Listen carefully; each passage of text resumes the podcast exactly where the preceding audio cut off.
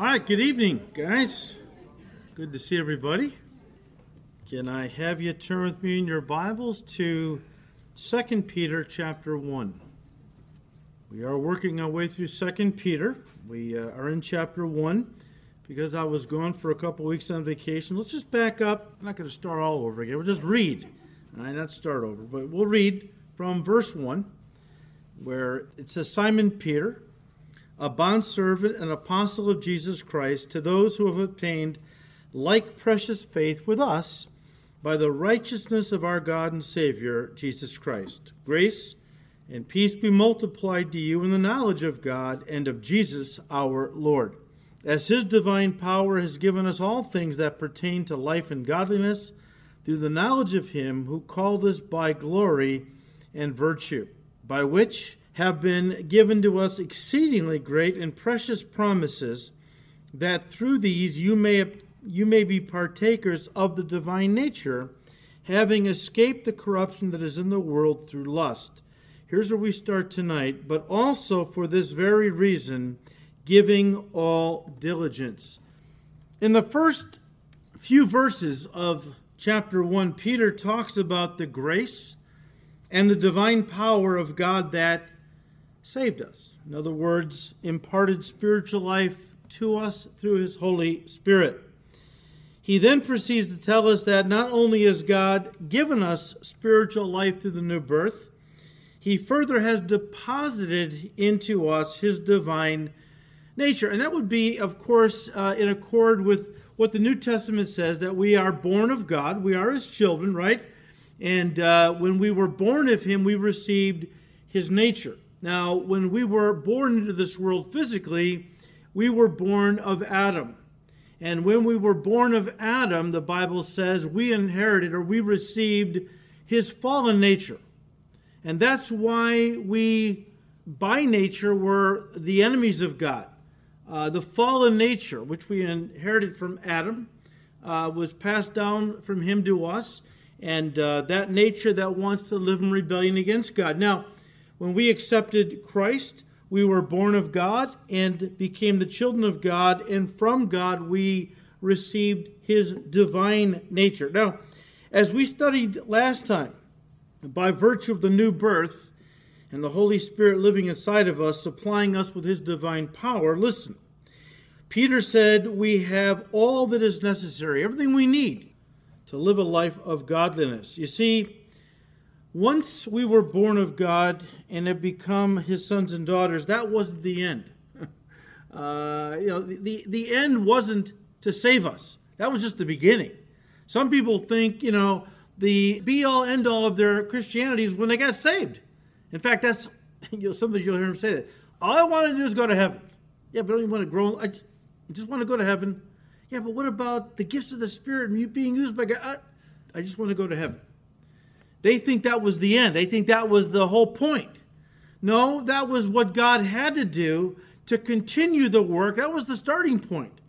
But He has a lot of work He wants to do in us and then through us from that point, obviously. Uh, it's, it's like a physical birth in a sense. When a child is born into this world physically, that's not the end, right, moms, especially? That's just the beginning, all right? That's when the hard work starts. You know, labor excluded. Right. Uh, you know, I'm walking on touchy ground here because, you know, uh, guy talking about childbirth. But um, that's, that's kind of how it is. We're spiritual uh, infants uh, when we were born of the Spirit. And uh, that was the starting point. And from that point on, we are commanded in Scripture to grow in the Christian life. But, guys, listen, it doesn't happen automatically. It doesn't happen automatically. It becomes, listen, our responsibility to, as Peter said in verse 5, give all diligence. That is directed at us. Give all diligence to our walk with the Lord. Look, the goal of our Christian life is to make us more and more into the image of Christ. 2 Corinthians 3:18. We've talked about this. Uh, when God saved us, his whole purpose was to make us more and more like his son. But for that to happen, listen, we must desire it, surrender to it, and be determined by grace, God's grace, to live it. As someone has said, salvation is the miracle of a moment. Sanctification, well, that's the work of a lifetime. This is only possible, guys, our maturity, our growing up, our becoming like Jesus. It's only possible through, listen, a joint partnership and mutual cooperation between us and God's Spirit, consisting of my will, surrender, and His power. This is the same basic admonition that Paul exhorted the Philippians with when he said, and you have to turn there, Philippians 2, verses 12 and 13. Remember what Paul said? He said, Work out your own salvation. Work it out. Uh, he didn't say work towards your own salvation. He said, You have it, now work it out. In other words, let everything that God has done inside come working its way outside in the way of fruit and growth and you know ministry, everything God wants to do, right? Work out your own salvation with fear and trembling, for it is God, listen, who works in you both to will and to do for his good pleasure. You see the partnership there? God does all the work. Jesus did all the work required for salvation. Once we receive him as our Lord and Savior, he doesn't give us a pass where we do nothing and he does all of it. He could. He's God, but no, it's a partnership in the sense that I have to be willing, I have to desire to be what God wants for my life, which is to be like Jesus. And the more I want that, and the more I submit to it and do what I'm supposed to do, which be in church, in the fellowship with the saints, be in the Word of God, prayer, and, and so on. When I do what I'm called to do, then God responds by doing what only He can do supply the growth and the power to be all that he wants us to be. Listen, even after conversion, we still have a free will. We had one before we got saved, which we exercised at one point to receive Christ. But even after we've received Christ, we still maintain our free will, and we can exercise it to live carnally, which is the self willed life. There are carnal Christians. Some people don't believe that. Uh, they just think they're unsaved. Well, I think there are a lot of people who profess to be Christians who really aren't saved. But if you study 1 Corinthians chapters 2 and 3, Paul talks about three different groups. He talks about the natural man, he talks about the spiritual man, and then in chapter 3 he talks about the carnal man. The natural man, that's unbelievers. The spiritual man, spirit filled, on fire believers. The carnal man, the carnal person, is a Christian. And he talks, he calls them brethren. He says they had all the gifts of the Holy Spirit in operation in, the, in their churches. God doesn't give spiritual gifts to unbelievers. So there, there are carnal Christians. These are those that kind of are represented by the children of Israel who, once in Egypt, Egypt represents the world. We were all in Egypt at one time, unbelievers. Then God brought us out with a mighty out Moses, right? The, the great deliverer. Uh, then took him through the Red Sea as God parted. That was Paul said that was a sign of, of baptism. And then led him into the wilderness. Now, it was an, only an 11 day journey from Mount Horeb, Sinai, to Kadesh Barnea, the border of the promised land. God did not want, He only brought them out into the wilderness for a short time. That was his, his purpose. Short time to propose the covenant with them, you know, that they were going to be faithful to Him and to give Moses the blueprints for the tabernacle and the priesthood and all that. But then God's plan was to lead them right into the promised land. Of course, what should have taken basically 11 days wound up being a 38, 40 year death march. Why? Because of unbelief. Paul makes a big deal out of this, I think, in 1 Corinthians 6, where he talks about how it was unbelief that kept them out of the promised land. It wasn't God's fault. It wasn't that God didn't want to bring them into the promised land. What does that represent? Life of the Spirit, victory, power, fruitfulness, everything that God desires for his people once they receive Christ. Sure, we get saved, we, we're carnal, we're brand new babes. God doesn't want us to remain carnal and babes in Christ for any length of time. I, have known Christians who have gotten saved and within a matter of a couple of months, they were already pretty solid. You know why? Because they came to church and they devoured the word and they were getting close to God every chance they got, and God was pouring into them everything they needed to grow, and they were growing like crazy. Then I've seen people who have been Christians for 30 years. We'll talk about them tonight briefly. And they haven't grown at all. I was on the radio uh, the other day, Monday night, and we were talking about this. And uh, you know, I, I, said, you know, sometimes you'll talk to somebody about the Lord because you know it's obviously not they're not their walk is not where it should be. You, you, you love them, you want to kind of challenge them a little bit, but when you do, often if they've uh, been Christians for a long time, they'll throw it back and you say, wait, wait, wait, I've been a Christian 25 years. You're going to tell me? And I like to tell them, no, you've been a Christian one year 25 times. You haven't really grown past the first year of your walk. You're still very carnal and immature. There's a lot of Christians, and this is not God's will. They come out of Egypt and they wander in the wilderness all their lives, the spiritual wilderness of unbelief, carnality, can't really let go of the old life. They, they you know, in the wilderness, what, what did Israel always want to do? Want to go back to Egypt, didn't they? Kept looking back at all the wonderful condiments, leeks, onions, garlic, you know, all that stuff that they left behind. Forget about what God had in store for them, which was the promised land, a life of victory, power, fruitfulness. I mean, wow. Everything God had promised was waiting for them, but most of them died in the wilderness, like a lot of Christians who never enter into the life of the Spirit. They're saved, but very carnal, and they don't seem to be able to get past it. It's because I don't think they really want to. They're afraid to walk by faith, or they love the world too much still to let go of it completely. It's sad. It's sad. And uh, the New Testament has a lot to say about this kind of stopping short and not going all the way.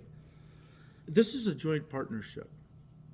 God will not make us holy against our will or without our involvement. Um, we can either, as I just said, live carnally, the self willed life, or obediently to the will of God for our lives. That's the choices once we get saved. And, uh, but God won't force himself on us. There must be desire, determination, and discipline on our part if we're going to grow in our walk with Jesus. Now, of course, it all starts with saving faith, with saving faith, which brings the new birth. But when Peter says we need, then I should say, Peter said we need, and he's talking to Christians. And so he's, he doesn't say, well, you know, you got to have faith. You need faith. No, they have faith. He knows that they have saving faith, uh, that they accepted Christ. He says, now you need to add to that. That was the starting point. That's what got you born again, uh, children of God. But now you got to add to that. It's not the end. And he lists seven characteristics or seven virtues uh, that we need to add to our initial saving faith if we're going to be all that God wants us to be. Let's read it, verses 5 to 7. So he said, the middle of verse 5 add to your faith virtue. To virtue, knowledge. To knowledge, self control. To self control, perseverance to perseverance, godliness, to godliness, brotherly kindness, and to brotherly kindness, love. Now, numerous commentators, as I was going through this and studying numerous commentators uh, were quick to point out that we are not to think of these characteristics, these seven characteristics, as we'll say, seven rungs on a ladder that allow us to climb higher in our relationship with Jesus, one rung at a time, or seven stages of development that we pass through on our way to Christ likeness. The word add there in the Greek doesn't mean to add one at a time or to add one on top of another and then another and then another. The Greek word really means to supply generously. Supply generously. In other words, guys, we are not to limit the growth of these virtues in our lives. But we are to continue drawing close to Jesus every day because as we do, listen, these graces will grow and develop simultaneously and almost naturally as our walk with Jesus grows and matures, like a branch connected to the tree. If it's a fruit bearing tree, that branch will produce fruit naturally. It just happens by virtue of the fact that the branch is connected to the tree. It's almost as if Peter, and let me just come at this from a different direction. We look at this and say, you know, we need to add. What actually the Greek is saying, don't hinder Don't hinder, okay? Supply generously. How do I do that? By not hindering. God has poured into us everything, and, and if we just stay close to Him, it'll, it'll overflow. David said, My cup runs over. And Jesus said that when the Spirit of God comes inside a believer, he comes gushing forth with torrents of living water. It's not the nature of our God to just fill us a little bit or even to the rim of the cup. It's his desire to pour into us so much it overflows, and the idea is overflows on those around us. We can restrict that, we can hinder that. And that's what Peter is saying not to do. And how do I restrict it? Through carnality, unbelief, laziness, staying away from the fellowship of the saints, not reading the Word of God every day, that kind of thing. We can hinder. Those are our responsibilities. Don't get in the way, Peter is saying. You've been connected to the Lord Jesus by the Holy Spirit when you got saved. Now just stay out of the way. Do what you're supposed to do, and everything God wants to do in and through you will just come gushing forth. But be careful, because we can mess it up. In that regard, talking about it's like fruit being born from a branch attached to a tree, uh, it's very much like the fruit of the Spirit. And, and guys, it's not fruits of the Spirit, is it? It is the fruit of the Spirit that Paul talked about in Galatians 5 22 and 3 the love, joy, peace, long suffering, kindness, goodness, faithfulness, gentleness, self control. Listen, all of these grow simultaneously in our lives as a single fruit, all of them together, a single fruit that uh, grow as we grow in Christ. Not one at a time. It's not, you know, love, joy, peace. You know, it's okay. I got the love. Now I gotta, I gotta get the peace. You know, and eh, you know that's how Christians look at that at, at times. Just draw close to Jesus, and the fruit, singular, which is made up of the love, joy, peace, long suffering, all of that will grow in your life naturally as you just stay connected to Jesus. But listen, one more time. For any fruit of the Spirit or quality of godliness to grow in the Christian's life, we must be diligent to pursue godliness. And actually, what we're saying is we must be diligent to pursue God. And people say, well, it's so bad today. How can we really be godly in a world like this? I'm not saying it's easy. In fact, it's a supernatural life.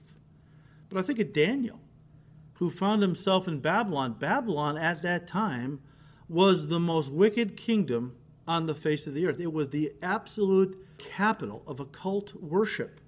It was so bad it became synonymous with evil and occultism throughout the rest of the scriptures, especially in Revelation. And Daniel, as a young teenager, found himself with his three buddies in Babylon. Now, he could have succumbed to Babylon's charms. He could have said, Well, I'm 700 miles away from Jerusalem. I mean, when in Rome, do as the Romans do. When in Babylon, you know, I mean, God can't expect me to live for him here like I would in Jerusalem. Did he say that? Did he feel that way? What did he say? What does it say about Daniel? He purposed in his heart he wasn't going to be defiled by Babylon. Guys, we are in the world. We can't help that. This is where God has us. Daniel couldn't help being in Babylon. That's where God had him. But he certainly could keep Babylon from getting into him. You know, we're in the world. That's where God has us. We can't help that, but we can certainly help the world getting into us. As we have said many times, there's an old saying it's okay for the ship to be in the sea, but watch out when the sea gets into the ship. And it's okay for a Christian to be in the world, but watch out when the world gets into the Christian, right? In fact, let me just say this as we talked about salvation being the miracle of a moment and sanctification being the work of a lifetime, it didn't take the Lord too much energy, He's God, right, to get them out of Egypt. You know, that took place relatively quickly. It took many, many, many years after that to get Egypt out of them. You want to get the world out of your heart? You want to get the world out of your mind? Then fill your mind with the Word of God. Don't be conformed any longer to this world's way of thinking, but be transformed, Paul said, by the renewing of your mind. Fill your mind with the Word of God. Stay around God's people. Busy yourself with the work of the kingdom. You go on the offense, all right? Too many Christians are playing defense. They're backing up, backing up, you know, because Satan's on the move. Don't, don't play defense. The best defense against the devil is a good, strong offense. Go on the offensive. Draw close to Jesus. Put on the armor every day. Take up the sword of the Spirit. Uh, make sure you're doing the work of God and walking in the will of God. And believe me when I tell you, you will have victory and you will be what God wants you to be. This is not going to happen on accident. We don't walk with God on accident. We have to walk with God on purpose, like Daniel. He purposed in his heart. We got to pursue God if we're going to be godly, godlike. And so, with that in mind, Peter continues. In verse 5, he said, add. In the Greek, it's an imperative. Imperative in the Greek means a command. This is not something he said, hey, think about it. Think about it and get back to me. This is a command. Add. Add to your faith virtue. The Greek word translated virtue means something, listen, something that pleases God. In fact, in 1 Peter 2 9, the word is translated praises. Praises. The word basically means excellence, but really moral excellence is the idea, or goodness of action. Moral excellence, goodness of action. Look, when God saved us, as we have already said, his goal was to make us godly. That's just a word that means God like. Uh, like God, uh, having the quality of God likeness. So when we live lives of moral excellence, when we live godly lives, well, we are fulfilling our purpose as his children. And listen, that pleases him, it praises him. If we would paraphrase what Peter is saying here, we, we would probably say, To the faith that saved you, add a life that praises God. What did Paul say in Philippians chapter 4?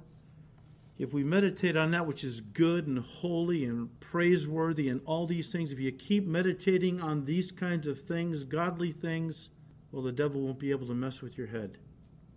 He loves to play mind games. In fact, Paul said we're not ignorant of his devices. The Greek means mind games. Do you realize that spiritual warfare, first and foremost, is a battle for control of the way you think? And again, that's why Paul said when you get saved, immediately you need to, you've been brainwashed by the devil all your life. Get into the Word. Get all that, you know, all that junk, push it out by reprogramming yourself with the Word of God. Uh, the way you're thinking is going to produce godly living. As a man thinks in his heart, what? So is he. So the First thing is add to your saving faith. Okay, you're born again. Now add to that, first of all, a life that is virtuous, that pleases God, that, that make that your goal.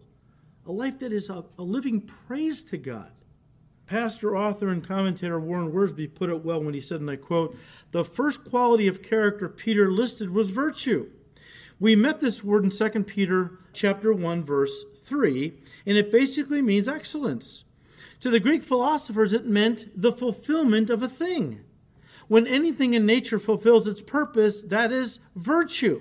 Virtue, excellent. The, the land that produces crops is excellent because it is fulfilling its purpose. The tool that works correctly is excellent because it is doing what a tool is supposed to do. A Christian is supposed to glorify God because he has God's nature within. So when he does this, he shows excellence because he or she is fulfilling the purpose, their purpose in life. True virtue in the Christian life is not, listen, polishing human qualities, no matter how fine they may be, but producing divine qualities that make the person more like Jesus Christ. End quote.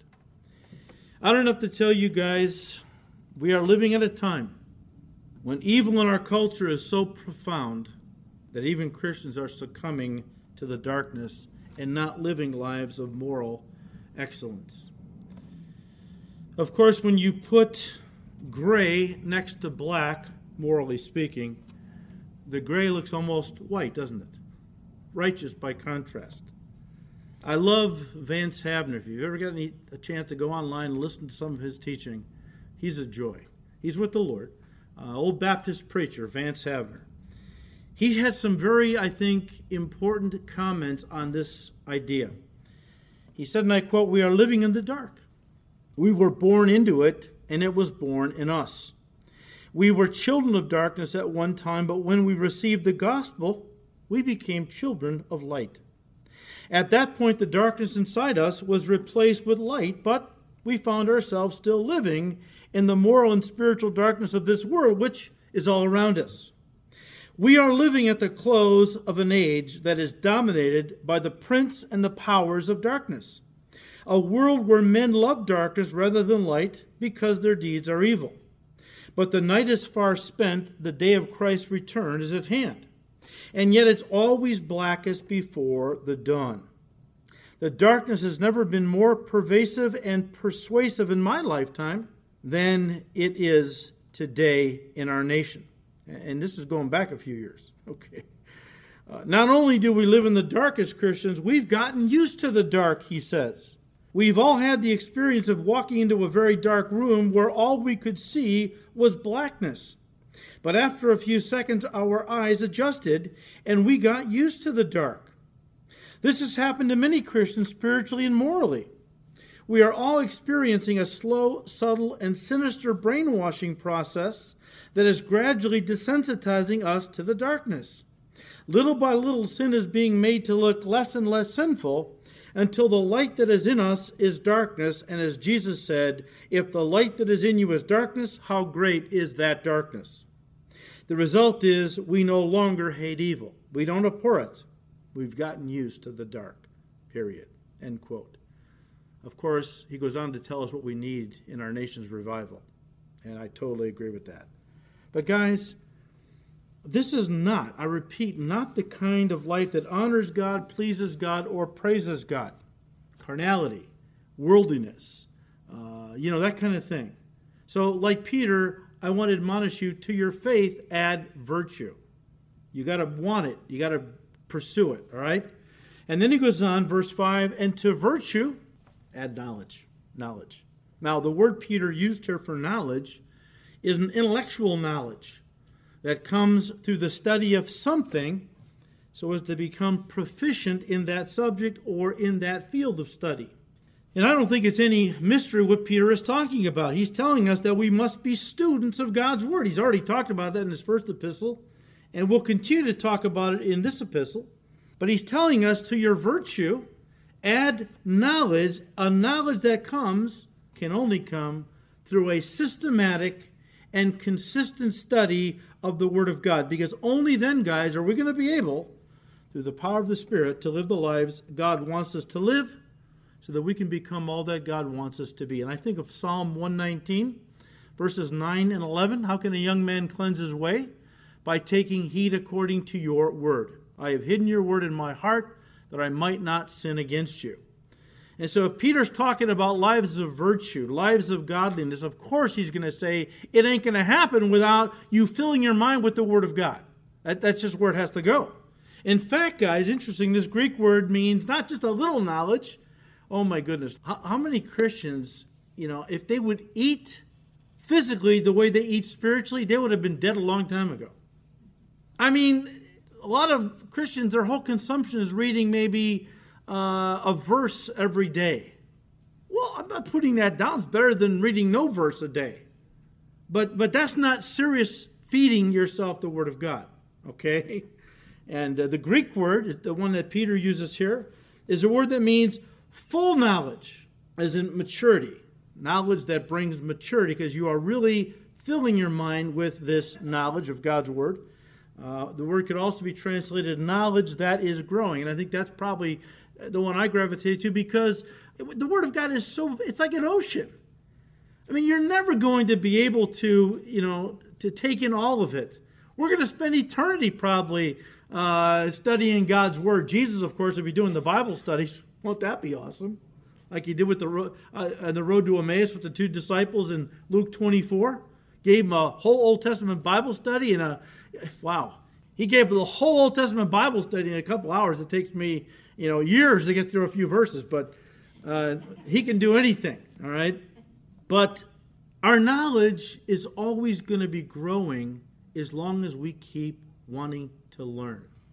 This was so important, guys, to Peter that he devotes the rest of chapter 1 to it and then closes his epistle with the admonition in chapter 3, verse 18, but grow in grace and in the knowledge of our Lord and Savior Jesus Christ. He knew this was the key. This was the key. Drawing close to Jesus, fellowshipping with Jesus, which the Word of God, well, Jesus is the Word. You want to get close to Jesus, get into the Word. Paul admonished Christians in much the same way when he admonished us in 2 Timothy 2:15. He said, "Be diligent," and the King James translate that, you know, study to show yourself approved to God, a worker who does not need to be ashamed, rightly dividing the word of truth. Setting a course right down the middle, staying away from the extremes and the weirdness. And boys, there are a lot of that in the church today, isn't there? My pastor used to like to say, You will often, if not always, find that the truth lies in the middle of the two extremes. I just want to set my course right down the middle. I'm old fashioned that way. In fact, I really think I was born 50 years too late. Most of the preachers I feel comfortable hanging out with died a long time ago. This is just the heart God has given me. I mean, I love to get into the Word. I love to teach it verse by verse. I love to dig out all the little nuances and things. And today, a lot of folks don't like that. They just want to get, you know, just give me a overview. Just, you know, and there's nothing wrong with overview studies, but at one point, don't you want to go a little deeper? Okay? But um, a command hey, study God's word that you might be approved to God. Someone who does not need to be ashamed, I would imagine, on the day of judgment when we receive our rewards. Someone said years ago, they were challenging me because they thought we were too biblical. Well, I mean, you know, the, the idea was that we we spend too much time, uh, you know, digging in the Word and, and so on and so forth, right? And I said, you know, I could be wrong. I don't think so. When I stand before the Lord Jesus Christ, I don't think I'm going to hear him say, Phil, your big problem was you spent too much time in my word.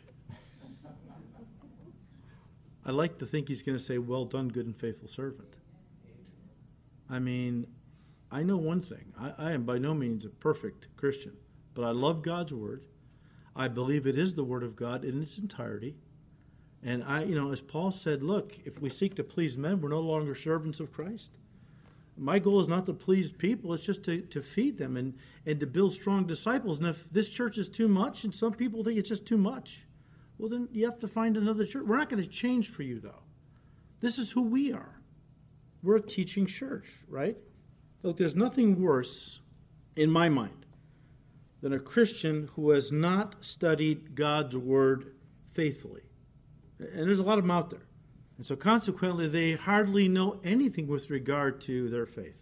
You don't have to turn to this. Let me read to you Hebrews 5, verses 12 to 14, because the writer says exactly this on this topic.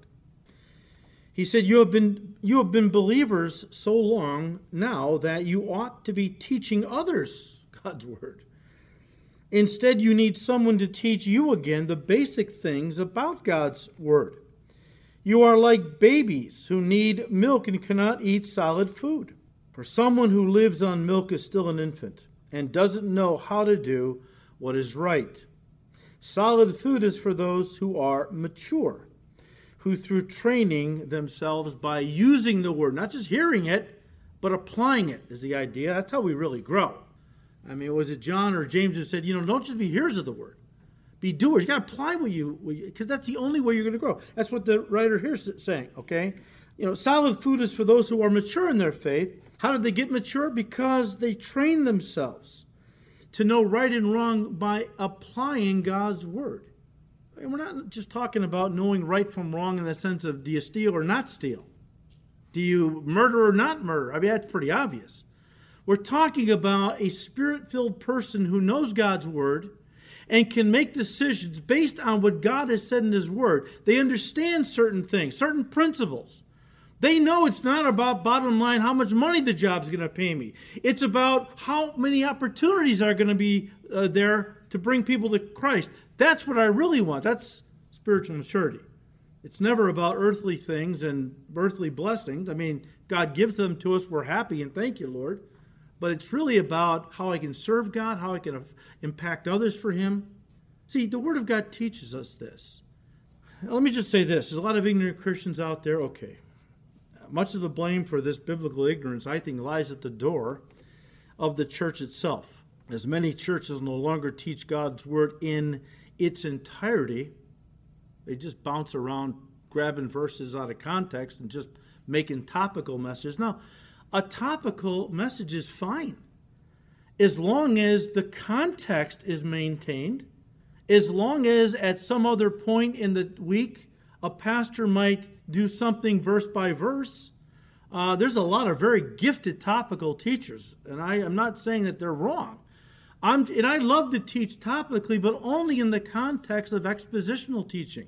When I'm going verse by verse and I come to a topic that's right there, then I'll take a few weeks and develop it. But I always want you to see it in the whole context, because a text without a context is a what? Pretext. Right.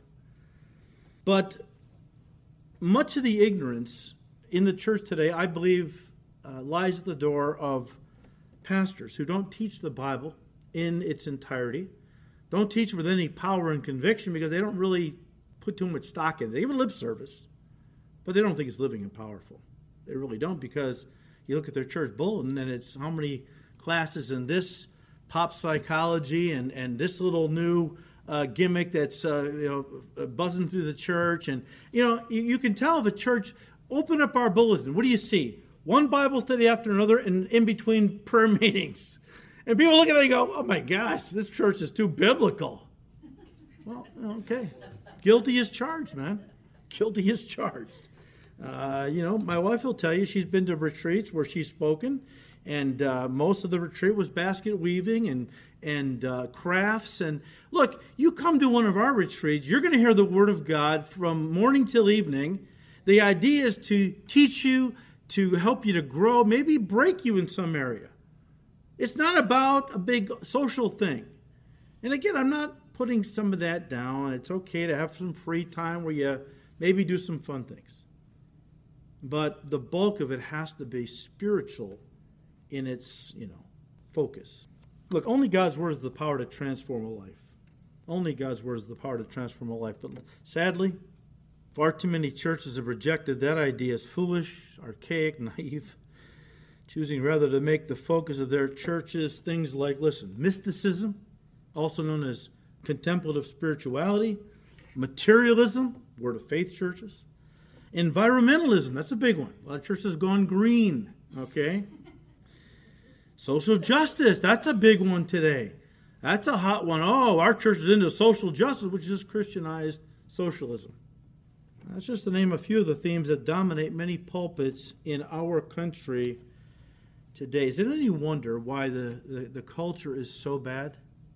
If the church is the conscience of the nation, if the church is no longer walking in godliness, well, where's the conscience of the nation going to be? You know, you've all heard of Alex de Tocqueville. He was a French philosopher. Uh, came to our country back, I think, in the was it the early 1800s? I think it was somewhere around there. You can go online. He wanted to find out what the secret of America's greatness was. And I wish I had the quote in front of me. I wasn't planning on saying it. But he traveled all over. And he studied our system of capitalism. He studied our natural resources. He looked everywhere and he said it wasn't here. It wasn't here. It wasn't in her commodious harbors. It wasn't in the, the, the, the fields of, of, of grain. It wasn't in the capitalist system. Then he said, I visited the, the churches of America and I found the secret to America's greatness because I saw pulpits that were, he, these are his words, aflame with righteousness. When the church gets set on fire again, when pastors preach with that flaming righteousness, getting people back to the Word of God, then you're going to start seeing revival. And God help us if we don't. God help us if we don't. I tell you, as we look around our country, we can see more and more Christians all over our country, all over the world, are saying things like our church isn't what it used to be. In fact, years ago, I uh, heard the uh, host of a Christian radio show talk show, and uh, I think it was a she, and she had this program called Crosstalk. Okay, and um, she was um, bemoaning this very issue because she has people that you know would would call and would send letters in, and she decided to read some of them uh, on one of these shows, and so I'll just give you a little sampling of what we're talking about. Uh, so some of the letters that she had received on this subject. One of the letters said, "Our church is changing. Something's happening." Our church is moving away from a biblical, Christ centered approach to ministry. The meaty sermons have disappeared, and we're, we're getting entertainment. Our small group is memorizing large portions of the purpose driven life. Well, that's going back a few years. What, what's the, the current hot number one bestseller in Christian circles? Don't be memorizing passages from that, right? Our small group is memorizing large portions of the purpose driven life instead of memorizing scripture. Something's changing in our church. We can't put our finger on it, but it seems that our voices are being ignored. When we try to speak out in our small group, people, Christians, shout us down. We're view, we are viewed as Bible thumpers in our own church. End quote. Wow. And guys, these things are the very thing Paul prophesied was going to happen in the last days, the very things he said um, would be fulfilled as we got closer to Christ's return. I'll just read to you out of 2 Timothy 4, verses 1 to 3, where he told Timothy, Timothy, I charge you, I charge you before the Lord, before God and the Lord Jesus Christ, preach the word. Now, of course, Paul was a pastor, an apostle also. Timothy was a young pastor. Timothy, you preach the word. Be ready in season and out of season, whether it's convenient or whether it's difficult, even dangerous. You preach the word of God, convince, rebuke, exhort with all long suffering and teaching, for the time will come when they will not endure sound doctrine. Who's he talking about? The world? No. The world has never endured sound doctrine. He's talking about people in churches who profess to be Christians. We don't know their hearts. The time will come when churchgoers will not endure sound doctrine. That's a Greek phrase that means healthy teaching from God's Word. But according to their own desires, because they have itching ears, they will heap up for themselves teachers who will tell them what they want to hear, basically. And they will turn their ears away from the truth and be turned aside to fables. All right. To knowledge, he says, then you add self control. The word translated self control is a word that, word that literally means holding oneself in. The idea is restraining your natural fallen inclinations, holding yourself back, restraining yourself from doing what the flesh wants to do, to walk in the Spirit, right? The one author said, and I quote, uh, the word, translated self control in the Greek, was used of athletes who sought self discipline and self restraint, even beating their bodies into submission. Read 1 Corinthians 9:27. They would also abstain from rich foods, wine, and sexual activity in order to focus all their strength and attention on their training regimen. End quote. It's amazing what man will do for his own glory, but he won't do for God's glory. You got people all over the world who will deny themselves certain things because they're in training to win prizes or to win trophies. But how few Christians will exercise the same self control when it comes to serving God and doing it for His glory. You know, Paul in his letters often compared the Christian to an athlete. It's obvious, right? Paul was a, a man's man. He loved athletics, he loved, uh, you know, sports. Uh, he would incorporate it often into his letters. And uh, he often compared the Christian to an athlete who, listen, must exercise and discipline himself if he ever hopes to compete and win the prize. I think I will have you turn to these. 1 Corinthians 9.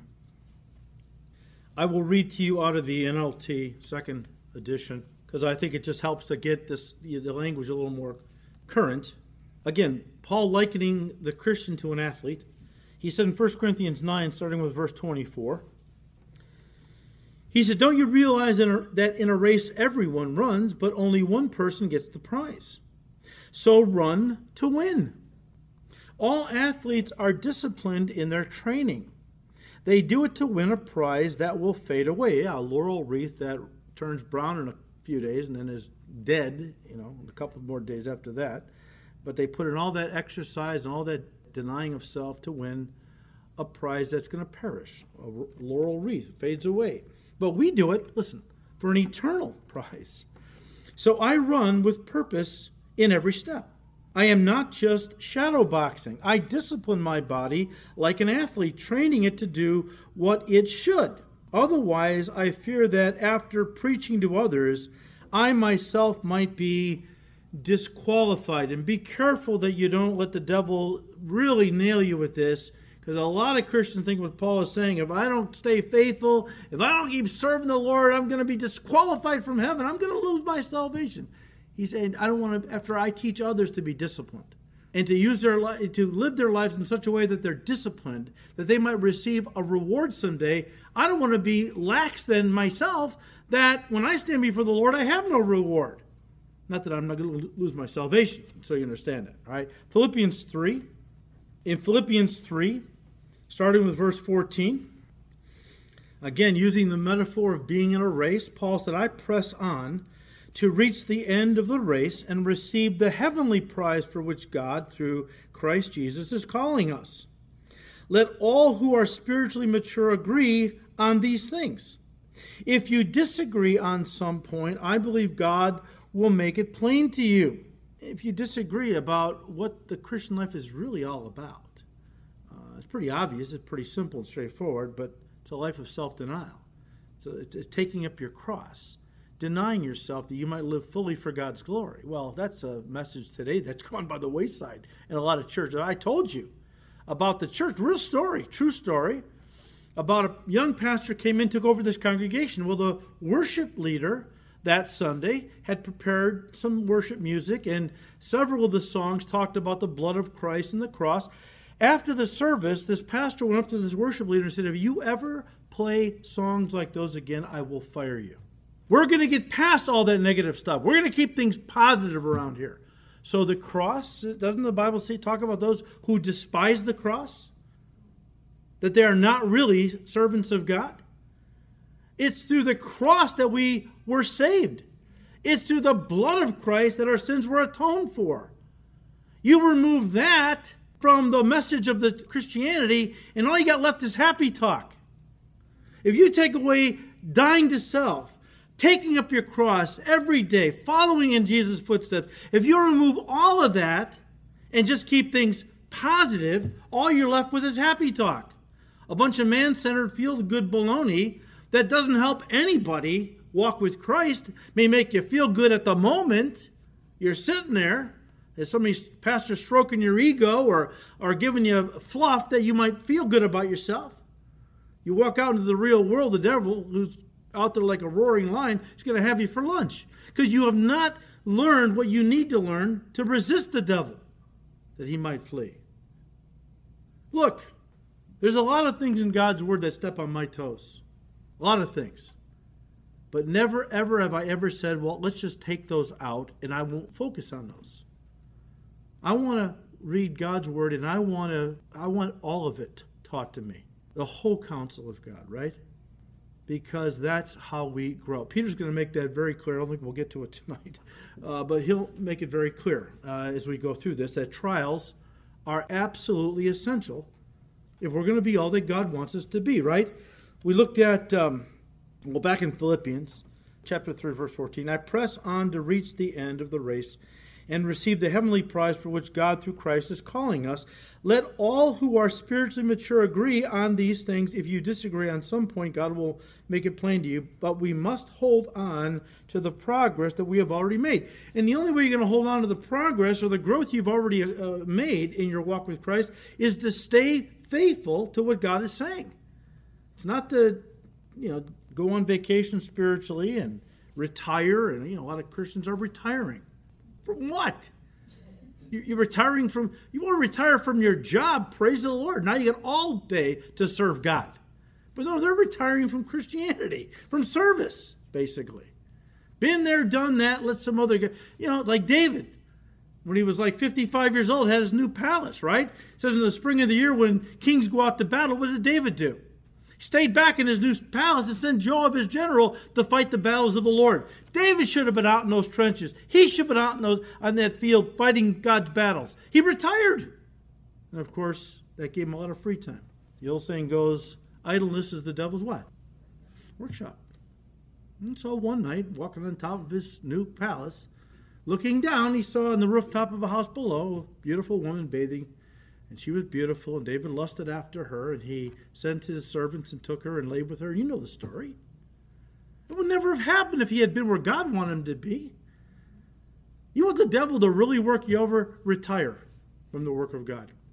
You stay faithful to what God has called you to do. And the older you get, usually the more time you have to serve God because the kids are grown. You maybe are retired from your job. Now you've got all this quality time you can serve the Lord if you're healthy, right? And finally, 1 Timothy 4, verse 8. Paul says physical training is good, but training for godliness is much better, promising benefits in this life and in the life to come. Paul loved sports, but he said, look, physical exercise, training, that, that, that's good for some things. But training yourself to be godly. That's good for everything. In fact, the same word translated self control in 2 Peter 1 6 was the same Greek word that Paul used, and it's only used twice in the New Testament, uh, besides 2 Peter. But the same word used for self control, 2 Peter 1 6, is the same word Paul used in Galatians 5:23 when he listed self-control as the fruit, one of the fruit of the Holy Spirit. Guys, I believe, and we'll finish with this, okay? I believe that the kind of self control that Peter has in mind here can only come now, listen to me, don't miss this, can only come through the Holy Spirit who lives within us. In fact, it's listed as the fruit of the Spirit, right? There are, you know, in Galatians 5, there are the works of the flesh and the fruit of the Spirit. Well, the works of the flesh, that's dead stuff, okay? But fruit is alive. And only God can give life, okay? We can take life, we can't produce life. I mean, uh, yeah, through conception, but even God has ordained that process, okay? The point is, if you want to have love, joy, peace, kindness, goodness, faithfulness, gentleness, self control, all the fruit of the Spirit, well, that only comes through the Holy Spirit living inside of you as you abide in Christ. John 15 has a lot to say about that, so I'll let you read that in your own. But uh, you know, self control is a fruit of our relationship with Jesus, bottom line. Who is the vine? We are the branches. Again, John 15. And uh, I believe that God's grace to be all that He wants us to be, including bearing the fruit of the Holy Spirit, comes as we abide in Jesus. The Greek word for abide, meno, could mean remain, remain, keep walking with Christ, keep in the Word, okay? as you do that, in fact, uh, I think John in his first epistle talks about, uh, you know, how do you abide in Christ by abiding in His Word. When we do that, when we have that heart, that mindset, we're pursuing like a Daniel, godliness and a life that honors God. Well, that's when the words of Paul in Philippians 2, verse 13, will become a reality in our lives. Let me read it to you. For God is working in you, giving you the desire, and listen, and the power to do what pleases Him. What's implied is us abiding in Christ, having a heart to be obedient to God. Remember, the power to be all God wants us to be can only come from Him. It's not hard work and self effort on our part. Listen, no matter how determined or sincere we might be, this is one of the great fallacies in the church today one of the reasons why so many Christians who want to be spiritual are still so carnal, still wrestling with bad habits and areas of bondage like alcohol and drugs and cigarettes and all that stuff. It's, it's the reason, though, that although they want so badly to be free and to walk in freedom and victory, but have not yet achieved it, is because they have bought into the lie that to be all that Christ wants you to be, you have to try really hard you must desire with all your heart. But the power can only come from God. When I am weak, what? Then I am strong. when I come to the end of myself, when I stop trying to do in the flesh what only God can do in the spirit, which is live his life through me by faith, Galatians 2:20, that's when I'm going to start experiencing the fruit of the spirit, the victory of the spirit, and every other wonderful God-given grace and gift and virtue I desire but can't achieve because I'm trying in the energy of my flesh to do and be what only God can do and cause me to be in the power of His Holy Spirit. The life that I now live, Paul said, I live by faith in the Son of God who loves me and gave Himself for me. Jesus has to live His life through me. I can't do it. All right, we'll leave it there and we'll pick it up next time. And I'm spending a little extra time on this section because Peter goes on to give us some pretty powerful admonitions as to why what he has just said is so important. And I want to I want to just look at it uh, under a microscope because I think it's the only way we're going to really grow through what he's saying. Father, we thank you for your word. Your word, of course, is truth, all of it, Lord, in its entirety. Thank you, Lord, that you are with us every day of our lives. And if we will desire to be what you want us to be, you will give to us the power to be all that you want us to be. Give us grace to draw close to our Savior, Lord, and to read the Word as if we're reading about Jesus from cover to cover.